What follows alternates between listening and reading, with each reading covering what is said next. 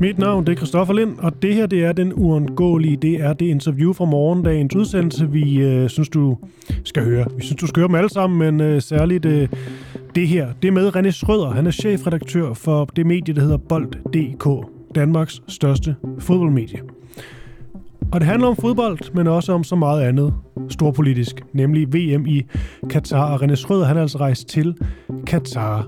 Vi spørger om, hvorvidt, fordi han er selv modstander af Katar for slutrunden, om hvorvidt det er hyggeligt, når hans medie så alligevel skal rapportere derfra. Men det, jeg faktisk synes, du skal bide mærke i, det er, at jeg sådan halvvejs interviewet begynder at spørge ind til, hvordan situationen er i Katar lige nu. Altså, hvad er det rent faktisk, han ser fra sit hotelvindue? Nå, men altså tilbage til, øh, til VM i, øh, i Katar. Nu vil jeg gerne stille det her spørgsmål, om det er hyklerisk, at øh, om danske medier er hykleriske, skal nok formuleres, hvis de dækker VM i Katar. Troels Bager Tøresen, der er chefredaktør på Tidsbladet, han siger i TV2-dokumentaren Abdeller det beskidte VM, Abdel vi havde med fra start her til morgen, hvis man gerne vil høre det, øh, eller ikke fik det hørt, så kan man lige spole tilbage og høre det. Han siger, at det vil være hyklerisk af ham at dække VM i Katar, og at Tipsbladet derfor ikke kommer til at gøre det. Bold, DK, Tipsbladets øh, pendant, pandang, de har dog valgt at dække VM-slutrunden, og derfor så taler jeg nu med René Schrøder, der er chefredaktør på netop Bold.dk. Er du med, René? Det er han lige om et øjeblik. Og øhm, spørgsmålet er, om det er hyklerisk, at øh, Bold.dk de, øh, de dækker det her, men selvfølgelig også, hvad det gode argument så kunne være for rent faktisk at dække denne her slutrunde. Nu kan jeg høre dig, René Schrøder, i mine hørebøffer. Godmorgen til dig. Godmorgen. Chefredaktør på øh, Bold.dk. Er du sådan helt... Ja, er du sådan helt personligt, hvis lige starter det, og modstander af, at der bliver afholdt VM i Katar? Ja, jeg synes da ikke, det er ret fedt, at der skal holdes øh, VM-slutrunde, da verdens største fodboldfest skal holde det sted øh, med de forhold, som eksempelvis slutrunden er blevet bygget i godsøjne under. Så nej, det synes jeg da ikke er fedt. Nej. Men øhm, du er så chefredaktør på et medie, som alligevel har valgt at, øh, at dække denne her slutrunde. Kan ja. du lige prøve at overvise mig om, at det ikke er hyklerisk? Det kan jeg sagtens. Øh, jeg arbejder et sted, Danmarks største fodboldmedie, og Danmarks største fodboldmedie skal naturligvis også dække verdens største fodboldbegivenhed, uanset hvor andre så har valgt at lægge den. Så, øh, så selvfølgelig skal vi være til stede. Der er vi også hernede, fire mand, for at kunne øh, dække den store fodboldbegivenhed og alt det, der er rundt om. Så, kær, undskyld, så kærligt og kritisk, det nu er muligt. Men det det argument, det kan nærmest alle medier jo bruge på en eller anden måde, fordi så kunne man også bare sige, at det her det er en af de største øh, begivenheder overhovedet i verden. Det skal vi som et medie selvfølgelig dække. Alle verdens øjne er hvilet på det, hviler på det, og derfor skal vi selvfølgelig dække det. Men man kan jo også bare vælge at sige, det her det er ikke noget for os. Jeg er personligt imod det, og derfor er jeg også imod det på vegne af mit medie, og derfor så, øh, så trækker vi os.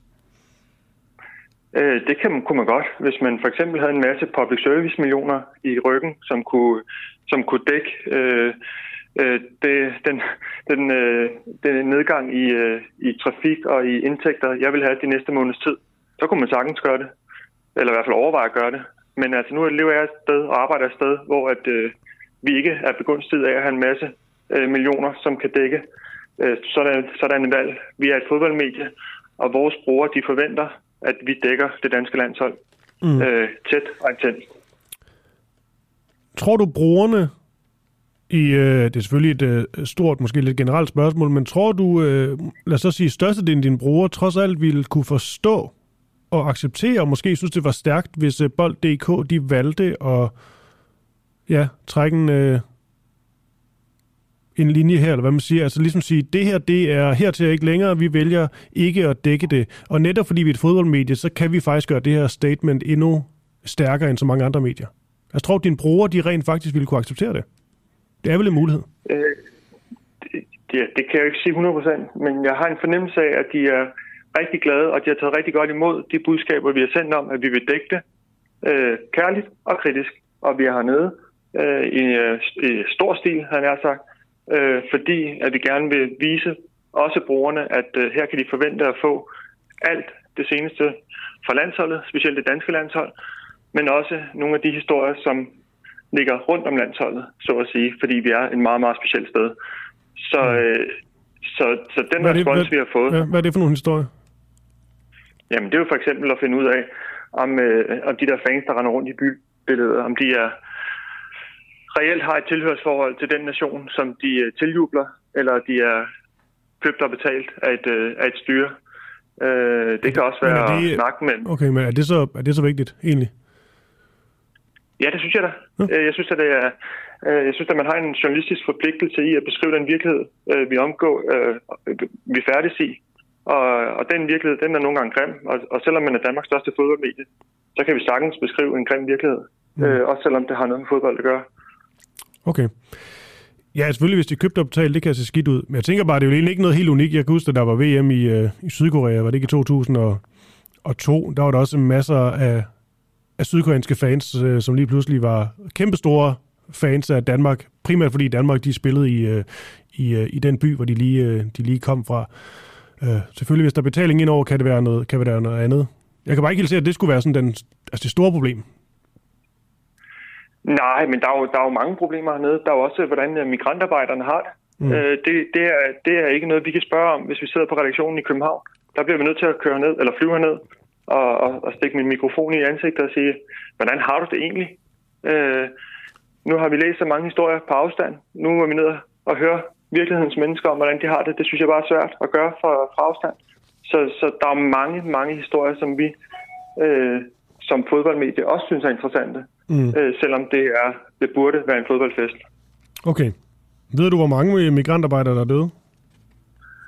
Øh, nej, det ved jeg faktisk ikke. Men, øh, øh, og derfor er jeg også forsigtig, når vi omtaler øh, det tal, øh, som Guardian er gået ud med, fordi det er jo, det er jo et Guardian øh, research, der ligger mm. til grund for de øh, 6.500. Jeg har i en klumme øh, skrevet et par, eller jeg har skrevet, tror jeg har skrevet flere tusind, har brugt den formulering. Øh, og, øh, og det er jo selvfølgelig med baggrund i, i Guardian-artiklerne, men, øh, men nej, jeg ved ikke det præcise antal. Det tror jeg faktisk ikke, der er nogen, der gør. Nej, det tror du ret i. Man kan også sige, at den Guardian-artikel, det som mange medier, nærmest alle medier, ligesom bare faldet over, det er som om, at de linker 6.500 døde med direkte til VM-slutrunden, men i virkeligheden så er det jo en 10-årig periode, og man ved jo ikke, hvad tallene var for 10 år før. Altså det er samtlige døde for døde migrantarbejdere, også dem, der er døde af ja, naturlige årsager, det, det sker vel. Men øhm, lav det ligge. Ja, jeg er enig. Det er ja. lidt mudret tal, og det er lidt mudret, hvordan de er kommet frem til det. Øh, men der er ingen tvivl om, og det tror jeg godt, jeg tør lægge hovedet på blokken, at der er nogen, der har haft det vanvittigt hårdt i forhold til at skulle bygge alt det, som vi nu render rundt i hernede, og kan se, at det er sindssygt, hvad der er blevet øh, øh bygget af metrostationer, metrolinjer, stadioner, infrastruktur på 10 år. Det, mm. Der er altså nogen, der har ligget vandret, lad os sige det sådan. Ja. Er du egentlig i øh, Katar nu? Ja, vi er hernede nu. Okay. Bare lige sådan helt nysgerrigt. Altså, hvordan, hvordan føles det? Er, der bare, er, der sådan, er, er man bare i VM-mode nu, og nu skal man bare lave godt indhold, eller går man rundt med sådan en bismag i munden øh, hele tiden?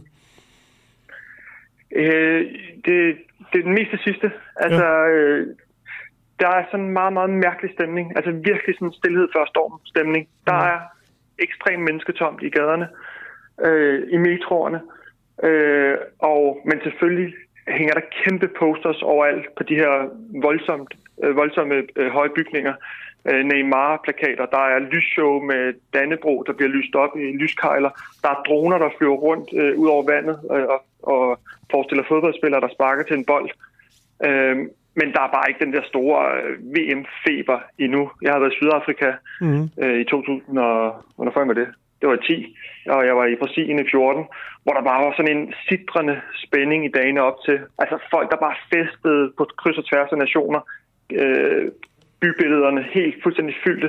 Mm. Her der er bare tomt. Altså der er sådan ligesom, lige om lidt sker det. Og det er også, det er også en svær disciplin som journalist at rende rundt ja. i, fordi vi jo godt ved, at, at det, det er specielt at være ja. Men det er jo altså, det er bare vildt. Jeg har været til, øh, til VM i, øh, i, i Tyskland, Altså, der var jo altså, masse psykosestemning sådan en måned op til, eller sådan noget. Det var helt vanvittigt. Ja, øhm, ja det er der ikke her. Det kan jeg godt sige det.